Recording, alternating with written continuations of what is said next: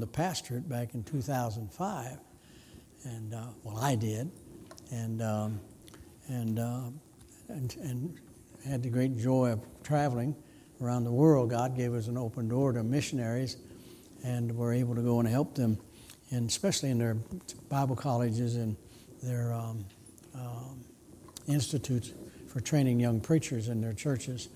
And uh, so I got to, Lord, let us go to the foreign field about, I'm going to say 75 times in about 12 different countries. And I met Linda, my first wife. Many of you may not know, she died of, of uh, ovarian cancer. And, uh, and then I met Linda, and uh, we got married. And within about three years, I had her in eight foreign countries in 47 states, and most of them two or three times. Her arms got awful tired, but, but um, then, of course, we got old and uh, my wife is, is uh, facing an illness and, and it's debilitating and difficult at times for her and so on. So just pray for us. But I want to thank you for praying for us and helping us over these years. And God has been good. Um, we don't get out like we used to get out. You know, we used to be able to get out quite a bit. But when you're, I'll be 83 in October. Where's the, you're supposed to look shocked when I say that. But uh, we, uh, we, we, don't get out as much. But I, I still have a great desire uh, to see the Lord work. I still believe there can be an, a revival. I want you to take your Bibles and go to Daniel, the first chapter. And when you find that, hang on to it. I want to chit chat with you just a little bit before I preach. Um, when, when, it's a wonderful thing, listen, it's a wonderful thing to grow old. Now, I, I remember what Bob Hamblin said. He said, Old age is not for sissies. And it's not, is it, preacher? Oh, man, it's not. But it's still a great, great, great, wonderful time of our life. It's an opportunity to, for us to stay by the stuff. And I want to stay by the stuff like your preacher wants to stay by the stuff. There's, I don't want to have any quit in me.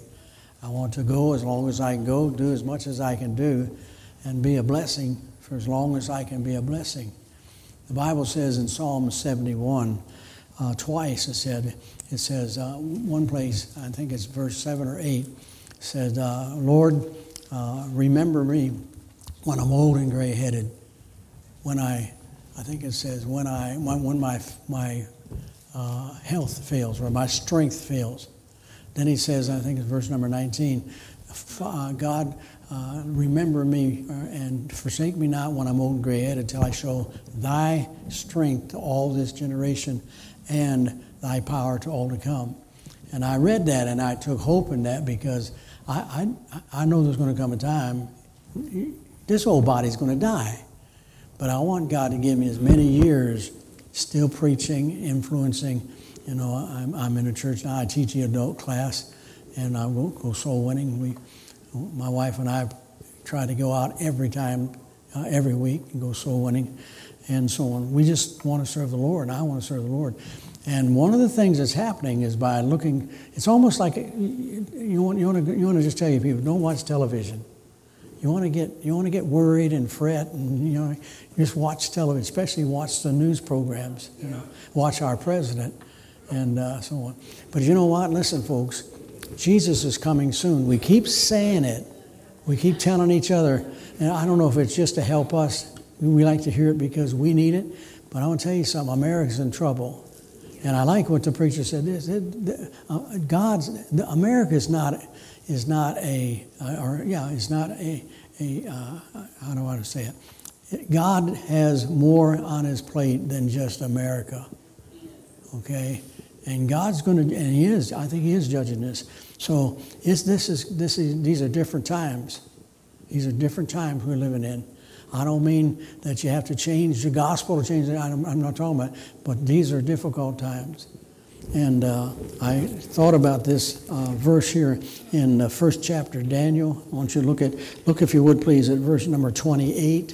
Verse number 28, or 8, verse number 8 sorry, verse number 8 of the first chapter, Daniel, verse 8. Your page is turning, so I want to wait until you find it. In verse number 8, look at the words. But Daniel purposed in his heart that he would not defile himself with a portion of the king's meat, uh, not with wine which he drank. He said, Therefore, he requested of the prince of the eunuchs that he might not defile himself. I want you to look at that word, purposed. Father, please help me to be a blessing. Help me, I pray, in Jesus' name. Amen. I, I can't apologize for my voice and my throat because you know, we don't have anything to do with it. But as you get older, your voice gets weaker. So I may sound a little weak and strained, but I'm okay. And uh, but I want you to look at that verse now in verse number eight. Daniel purposed in his heart. That means he pondered and thought about something and decided and made a commitment. He made a commitment to himself. He said, I'm not going to eat of the king's meat, which is all, of course, against the scriptures. And everything about the, the life that he was forced into as a young man, he was denying and, and uh, so on. And he wasn't going to do that. He wasn't going to defile himself. He wasn't going to dishonor God. And, uh, but he purposed in his heart. And uh, I, I got news for you. I think, I think this next few months or years maybe is going to prove who is who and what is what in the Christian world.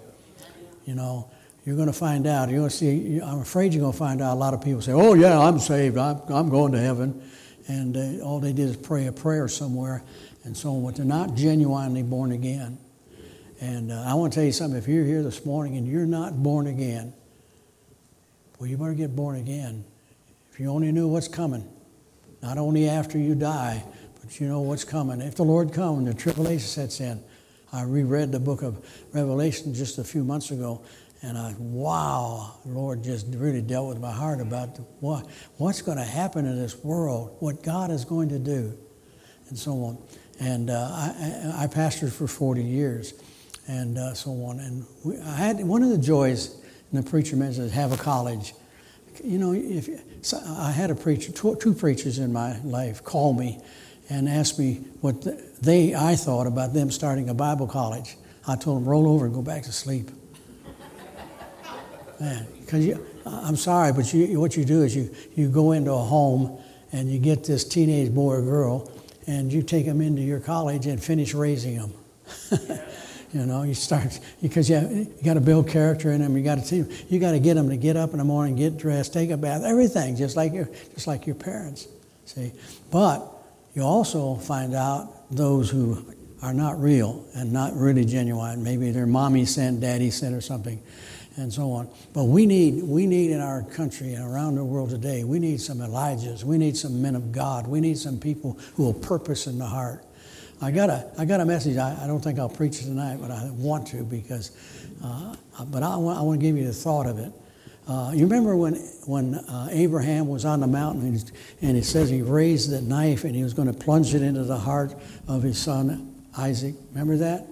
Uh, and, uh, and I read that. First of all, I had a preacher preach in chapel on that, on that, but a different, whole different thought. But and so on. And I pondered on it then, but I, I, I got to pondering that truth again. I said, You realize that he was plunging his knife into the chest of his teenage boy? This is the guy, this little boy was everything he loved and everything he's planned for and everything he hoped in was this boy. And God says, Sacrifice him. You know? And, and, and he, so he raised his knife, and of course, God stopped him. Abraham, no, no, no, no, don't do it. Wait, wait.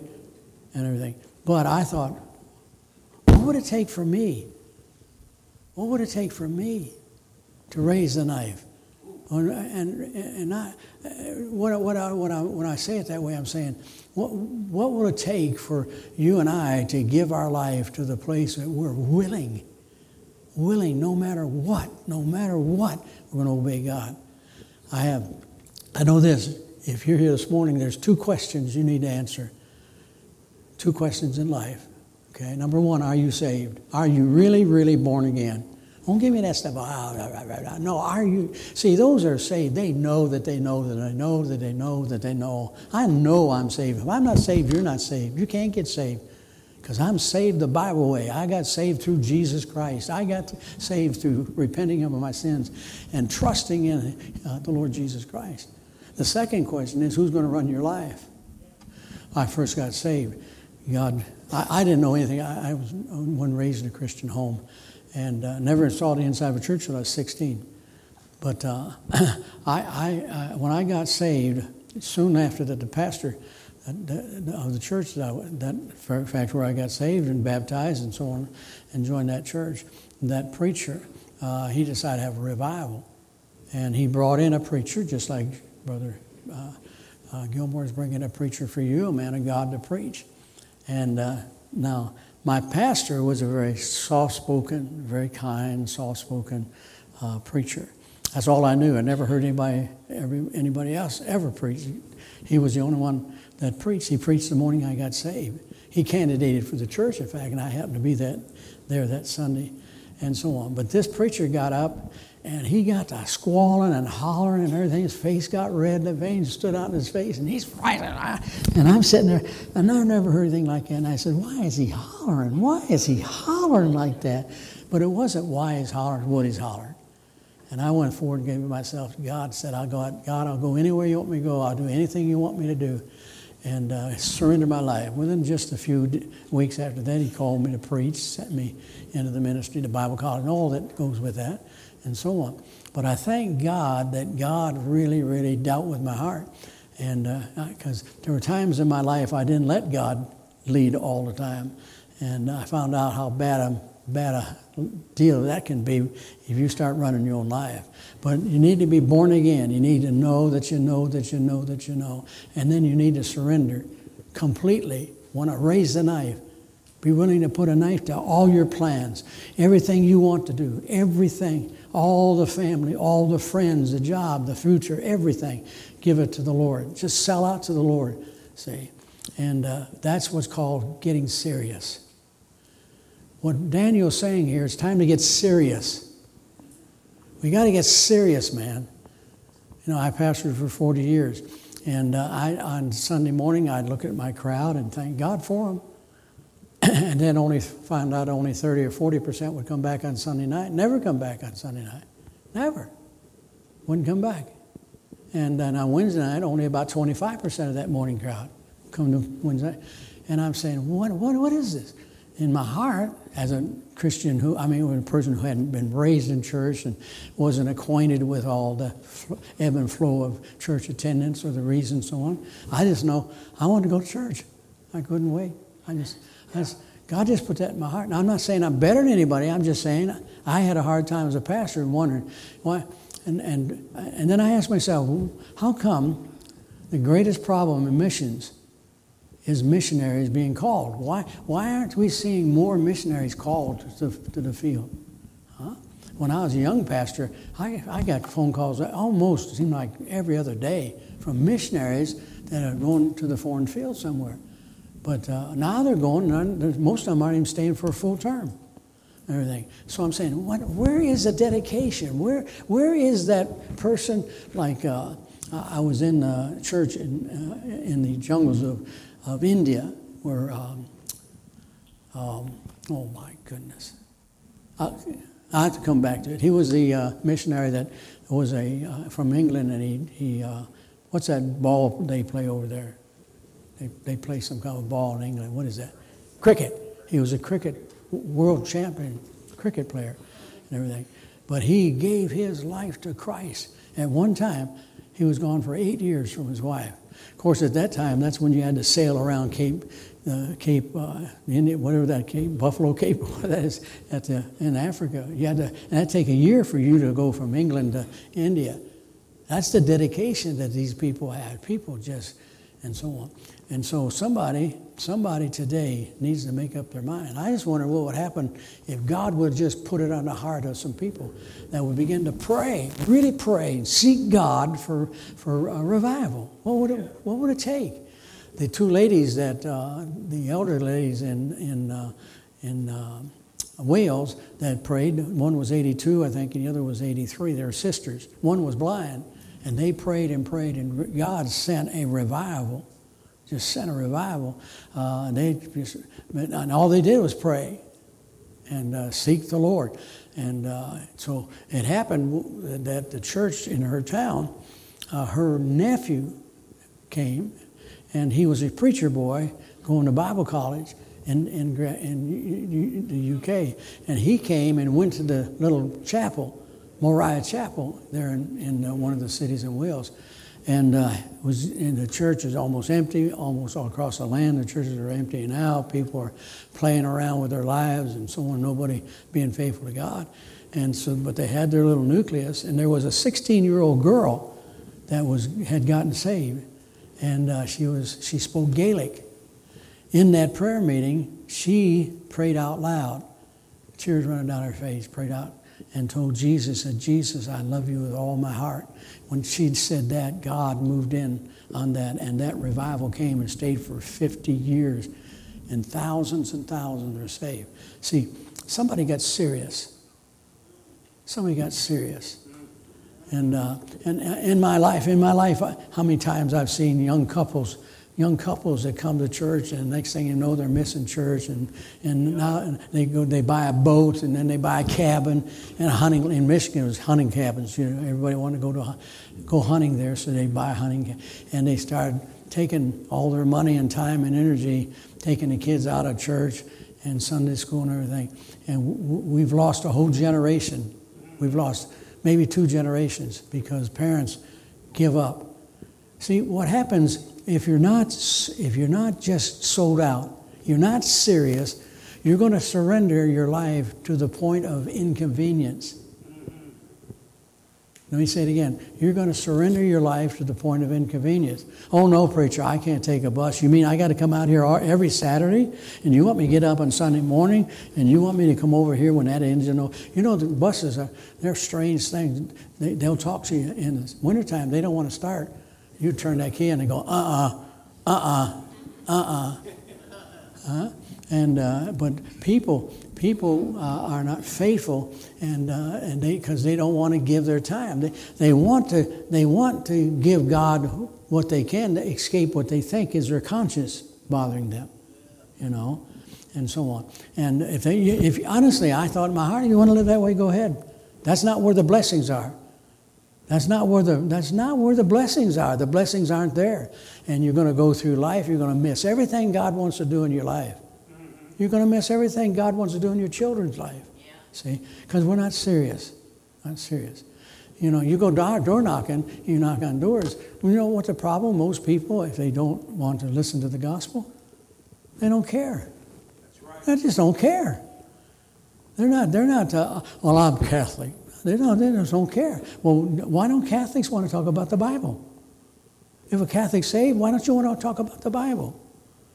See? If you're a Baptist, you knock on a door and it's a Baptist, and you want to invite them to church, say, We're not interested. What? What? Hmm? I'm glad that I had, what happened to me is I was, I was a young man, married, had a, had a little baby, and uh, unsaved. I'm lost. I'm lost as Job's turkey. And uh, I'm, I'm, at Ford Motor Company, and uh, I, of course, I began to pick out the Bible thumpers, you know, and the quote Christians, you know, and uh, ridicule them, and laugh at them, mock them, and scorn them, so on like that. And uh, so I'll cuss them out, run them off, anything, keep them away from me. But there happened to be one serious Christian. I mean, this guy's name was Bill Van Buren. He had seven kids. Later on, he, when he, uh, later on, uh, I became his pastor. But he would come up and talk to me. And I liked the guy. I liked the guy so much, I, I, I didn't cuss him out, I didn't run him off. I didn't really want him to come, but there's just something, the Holy Spirit dealing with my heart. I did want him, but no, I didn't want him. No, no, no, no, no, no. Oh, here he comes again, you know, and so on. But one day he come over and he just stood there and talked. We're getting ready to go home. We're working afternoons, about 11 o'clock, 11.30 at night. And uh, he was standing there talking. And then all of a sudden he turned to me and stuck his finger almost in my nose. Said, Fred Schindler, do you know that you're a sinner? You know you're a sinner. You know that God loves you. Do you know that God sent his son, Jesus Christ, to die for you so that you could be saved? Fred Schindler, you need to be saved. I couldn't get away from those tears those tears coming down his cheeks. I, I, I mean, I, my knees almost caved in. I looked at him and said, like, oh, man. went home and laid in bed late at night, my hands behind my head, looking up into the ceiling and darkness and so on. I said, Where is God? Who is God? Is there heaven? Is oh, is there hell? Oh, if there's a hell, I'm going there for sure. Huh? But you know what made the difference? That that man being serious. Serious, man. He come to witness to me and he prayed for me and prayed for me. And I got him saved, started Bible college. Five years later, started college, and he come and help me. Man, just think of that. Think of that. That's unbelievable. See? but the real truth is, it's time to get serious. Our, our nation's in trouble. Our world's in trouble. Lord Jesus is coming. And you know what? I, I don't know how much persecution we're going to get, preacher. Do you? I, I don't know. I got a hunch it might get real bad. We, we know the Lord's going to come. It's going to be, the trumpet's going to sound, you know. And uh, I know we're getting out of here. And uh, in a moment, a twinkling eye. You know how long, that's quick, you know, that twinkling eye. That's how long it takes the guy behind you to honk the horn after the light turns green. You know, that's fast. But we're going to get out of here one of these days. We're going, to, we're, we're, we're going to be, we're going to be with the Lord in heaven. See, and then the tribulation period's coming. The real trouble's coming. See, and your loved ones, your loved ones, if they're not saved, they're going to stay behind. If they've heard the gospel, they're not going to get saved because God will send them a strong delusion. They believe a lie. This is the time we got to get busy. We got to do it, but it's going to take some people get serious and a serious is a serious that goes by three or four minutes at the altar. Huh? See, God, I, I, I, hate to tell you this, but some of you think it is. God doesn't have a hypodermic needle of spirituality that He zaps you with when you come forward. When you come forward, you're coming because God spoke to you from the Word of God. And it could have been the night before, not the message even. But God speaks to you, and you come forward, get on your knees, and say, God, I want to talk to you about what you talked to me about. And God, I'm not serious. God, I've got sin in my life. And and uh, Father, I, have got to get right with you. I need your help. I, and um, my, my daddy's in the hospital and he's dying. My grandpa's dying, whatever. And you name my neighbor's lost and, uh, and, and sick with cancer. You got people everywhere, people everywhere that need Christ and need you to be faithful and go to them. But sometimes we don't have enough dedication to burp out, uh, I love Jesus. But what I, I, I know this that Daniel had to come to a place in his life where he made that decision. He made that decision. I'm going to live for God. I'm not going to dishonor the Lord. I'm not disobeying the scriptures. And if they kill me, they kill me. But I am not going to, uh, going to uh, uh, defile myself and my testimony. And as far as I know, really, Daniel is one of the few people in the Bible you can't find anything wrong with. God does not reveal anything about Daniel in his life of sin, if he, if, if he did. God did. He was honest and sincere, dedicated, consecrated, and had one, one, one thing to live for Jesus Christ. Just live for him. See?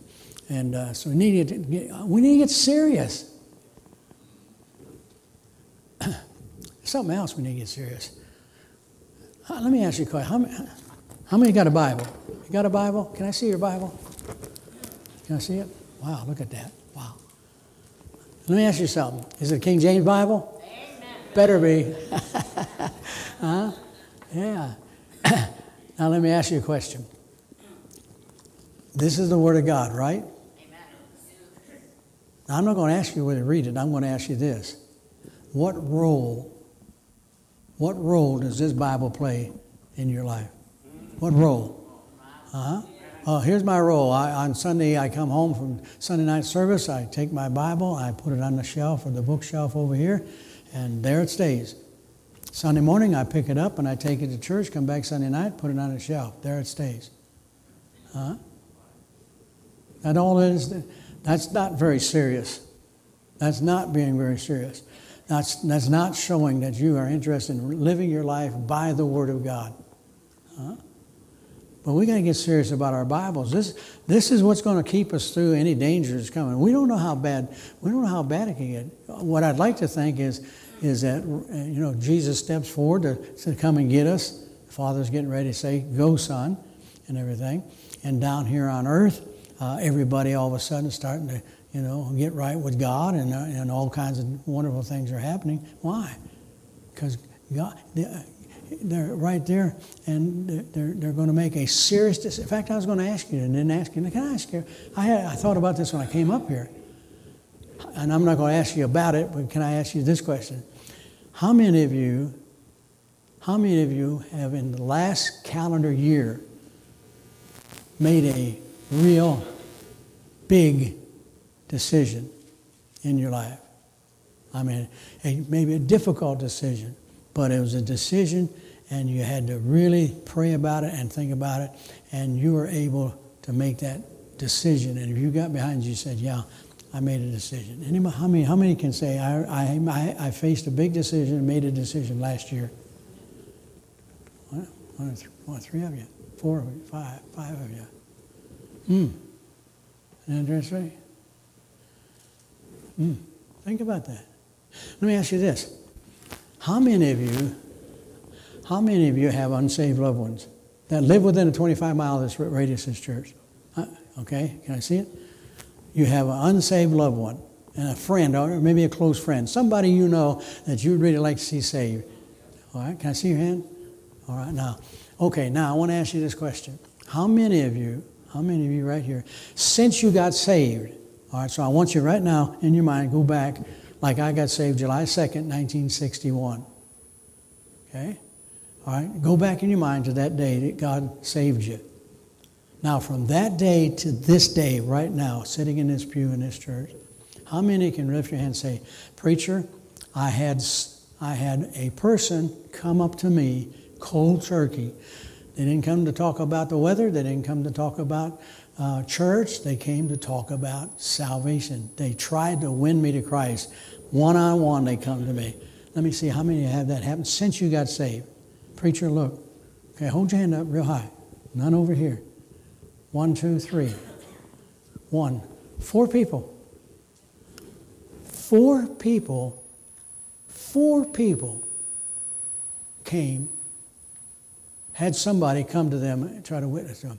Now, if, if that's true, how many, how many of your loved ones do you think are going to face an encounter with a soul winner?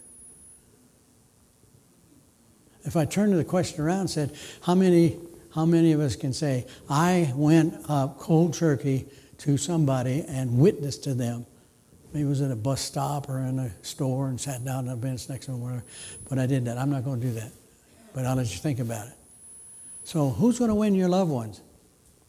See, we need to get serious about this. Serious about the preacher says soul winning. Do I know? Do I know about soul winning? Do I, as a pastor, man, I can tell you how many. No, I can't. In 40 years of pastoring, I can't tell you how many times Thursday night or Thursday morning came for soul winning. Nobody show up. Nobody.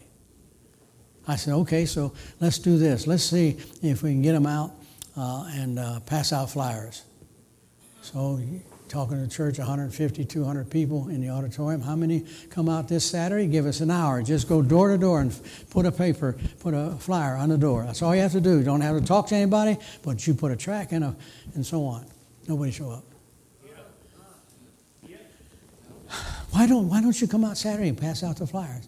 Well, oh, I, oh, you just, you had some other things to do. Oh, Oh, I see. Oh, so you're not very serious about this thing about serving God. You're not very serious about somebody winning your. I thought maybe if I try to win my mother or my father, God would send somebody huh, to talk to him also. So I had to get serious.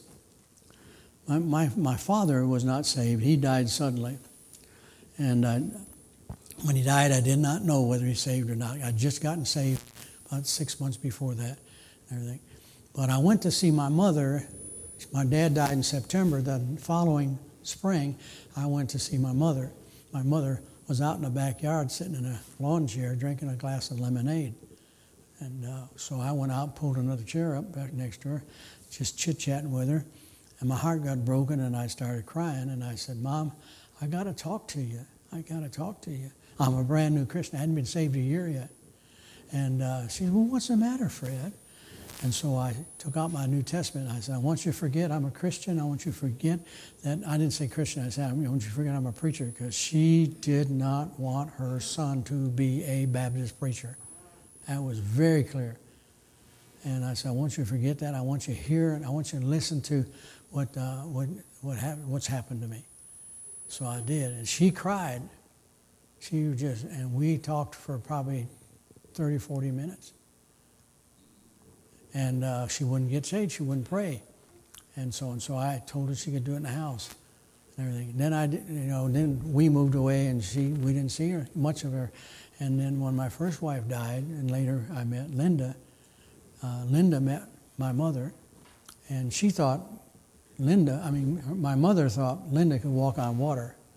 She just loved her to death. Just loved everything about her and everything, and just so Linda, she just starts talking to her and talk to her about the Lord. And when, when uh, finally she got to the place of kind of drawing a net and uh, asked her to pray and trust the Lord to save her, she said, Well, I already did that. She said, Well, when did you do that? I said, Well, when Fred talked to me there back after Darb died, she called my dad Darb, that was his nickname.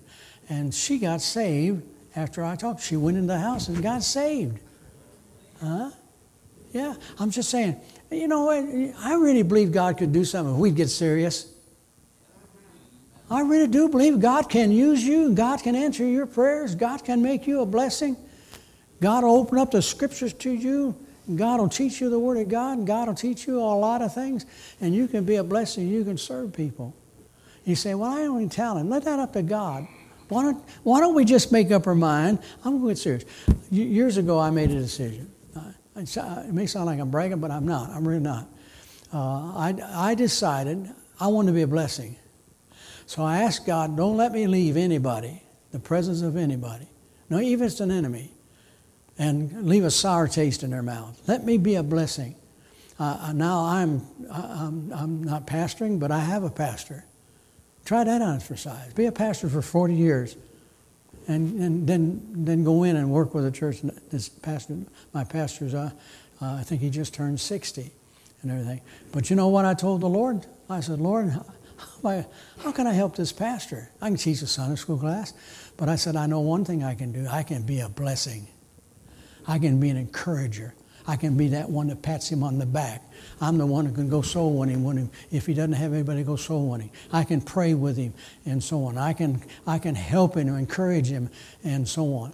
I can see you, but you have to make up your mind. You have to, you have to determine your heart. Hey, I'm going to get serious. I'm tired of being mediocre. I'm tired of just going through life. I'm tired of not seeing God's blessing. I, I want to live in the supernatural. Why don't you want to live in the supernatural? Why didn't any Christian want to live in the supernatural? Why don't we want to see God? Why, why don't we say, I'm going to pray because I believe God can, and watch God do great things?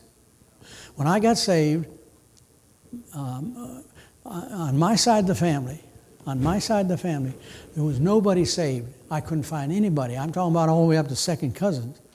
We didn't even have anybody went to church, any kind of church.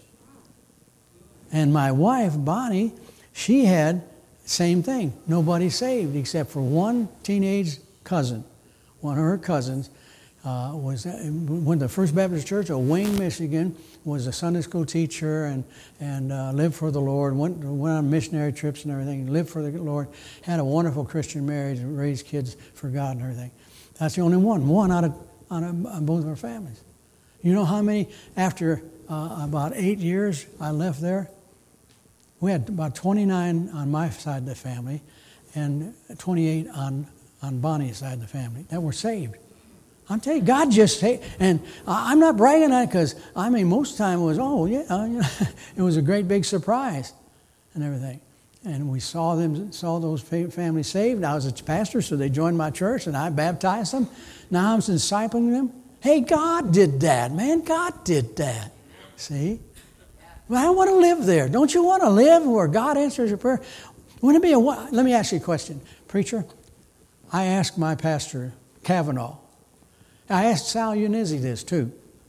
Uh, and I said, uh, I said, Brother Sal, and this is the church I pastored now, so I've been gone about four or five years at this time.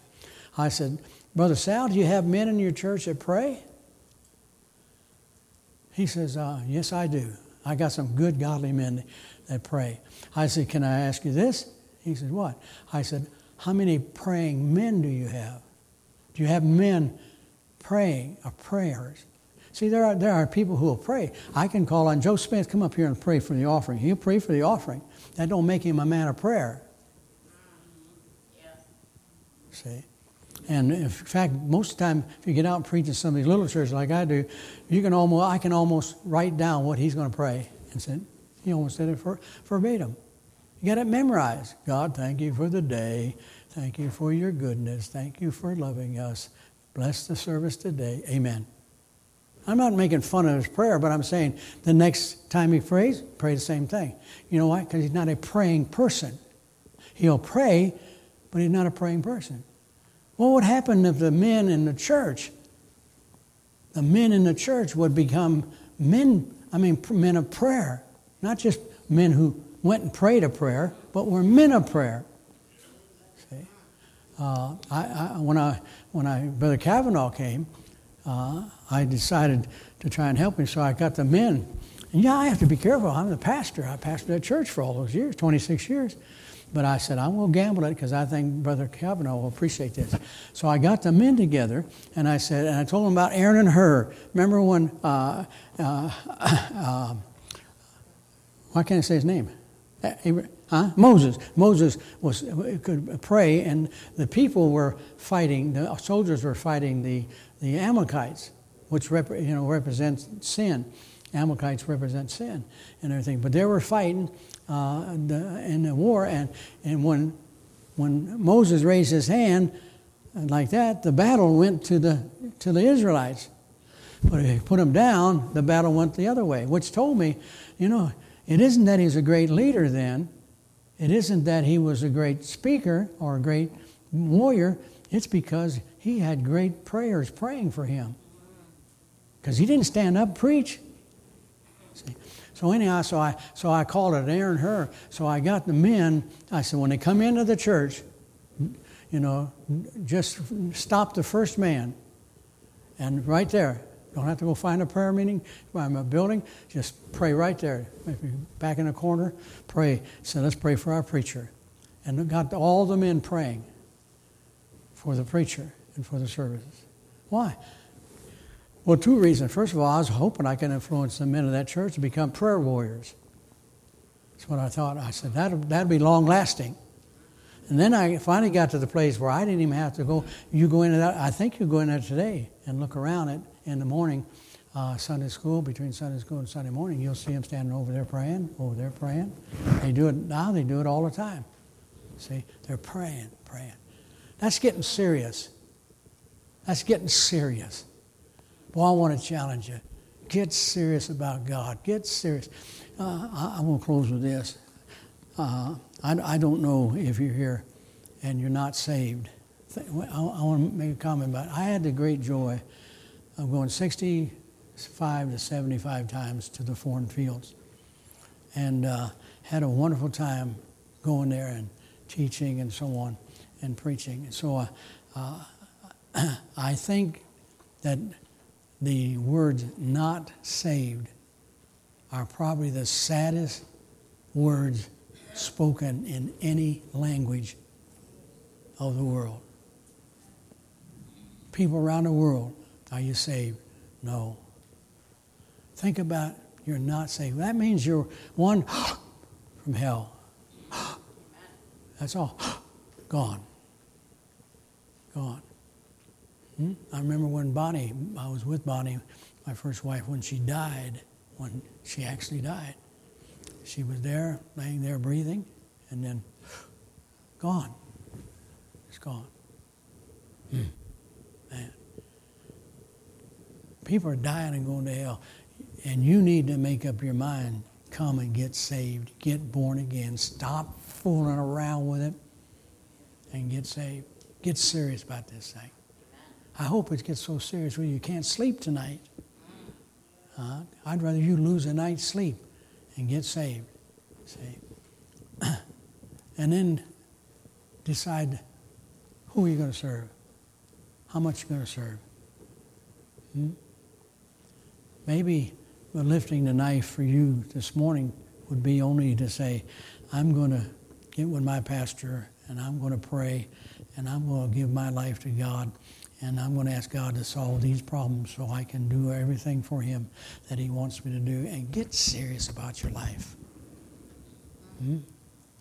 Maybe you're here and you're not, you're called to preach, you're called to be a missionary yourself. Say, I can't do that. Yeah, you're right. Keep thinking that because you can't. I can't do this. This preacher can't do this. This is, this is God's work. God has to make you what you are, and God has to prepare your heart. You're not going to get that done. Huh? You can get all the education you want. And, you, and if you're going to be a preacher, you need to get educated. See? But the real truth is, you have to decide in your heart. You have to decide in your heart. You might have to decide this morning, just come and say, God, I need you to speak to my heart. Show me any areas of my life. I ask God to speak to my heart. Look at, look at my heart. Uh, Lord, is there anything you need to do in my life? You need anything in my life that needs to be done? Help me. Say. So let me ask you something. Are you serious? Have you purposed in your heart to serve the Lord? Have you purposed in your heart Jesus Christ is going to be honored and glorified in your life? Let's stand to our feet, please. Father in heaven, thank you. Thank you for sending Jesus to die. Thank you, Lord, for purchasing us, buying us. Thank you, Father, for allowing us the privilege to serve you. Speak to hearts this morning, please. People respond. Every head bowed and every eye closed. I want to ask the pianist to play in just a second, but I want to ask you this question